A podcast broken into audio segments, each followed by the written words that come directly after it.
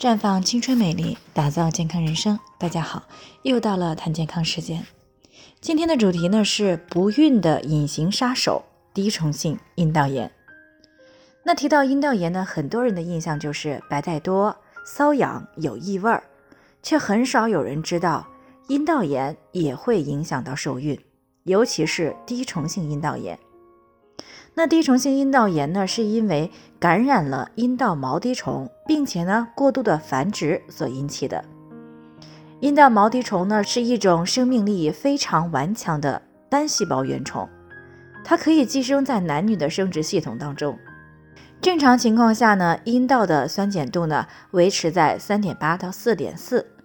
这种呢弱酸性的阴道环境是不利于啊滴虫的生长的。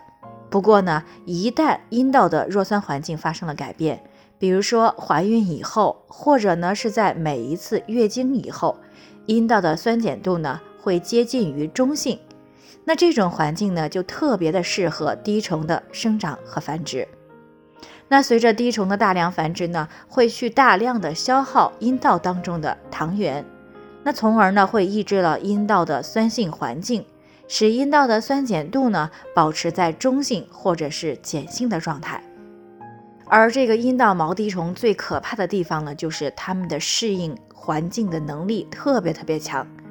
那么当阴道内环境发生变化的时候，是不再适合滴虫生长，它们呢就会变成球形体，啊，不再频繁的活动，对于外界环境刺激的敏感性呢也会降低。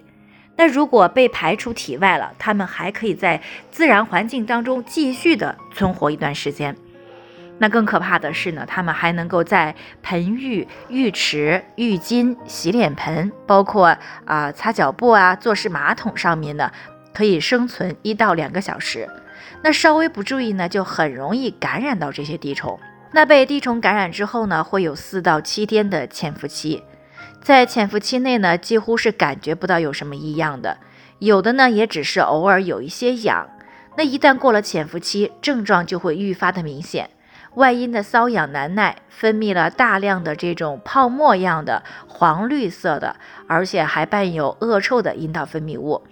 严重的时候呢，还会出现排尿的困难，甚至有同房疼痛等等。那而且呢，一般在月经后期呢，症状也会加重。之后呢，白带便会减少，症状了也会减轻一些。但是到下一次月经时呢，症状会再一次的出现啊，如此的循环发作啊是比较折磨人的。另外呢，滴虫性阴道炎还会影响到受孕，因为呢，滴虫会吞噬精子，会使可受精的精子数量减少，而且呢，炎症产生的脓性分泌物当中呢，啊，同样含有大量的白细胞。会妨碍精子的成活。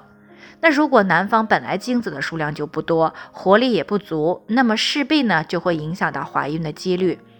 即使是怀孕了，严重的情况下呢，还可能危害到胎儿，那容易引起来胎膜早破啊，引起来早产等情况。因此呢，不管是否备孕，一旦出现了滴虫性阴道炎呢，一定要及时的进行调理，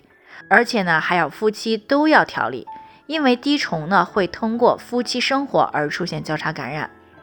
不过呢也不用过度的担心，只要坚持这个夫妻同步啊，并且呢保持良好的卫生习惯，一段时间之后呢还是可以得到不错的改善的。最后呢也要给大家提醒，每个人的健康状况都不同，需要具体分析之后才能给出针对性的解决方案。那如果您有健康方面的问题想要咨询呢，可以关注我们的微信公众号“普康好女人”，普黄浦江的普康健康的康，添加关注以后回复“健康自测”，或者呢直接拨打四零零零六零六五六八咨询热线，那么你就可以对自己的身体有一个综合评判了。健康老师呢还会针对个人情况做一个系统分析，然后呢给出个性化的指导意见。这个机会呢还是蛮好的，希望大家能够珍惜。今天的分享呢就先到这里，我们明天再见。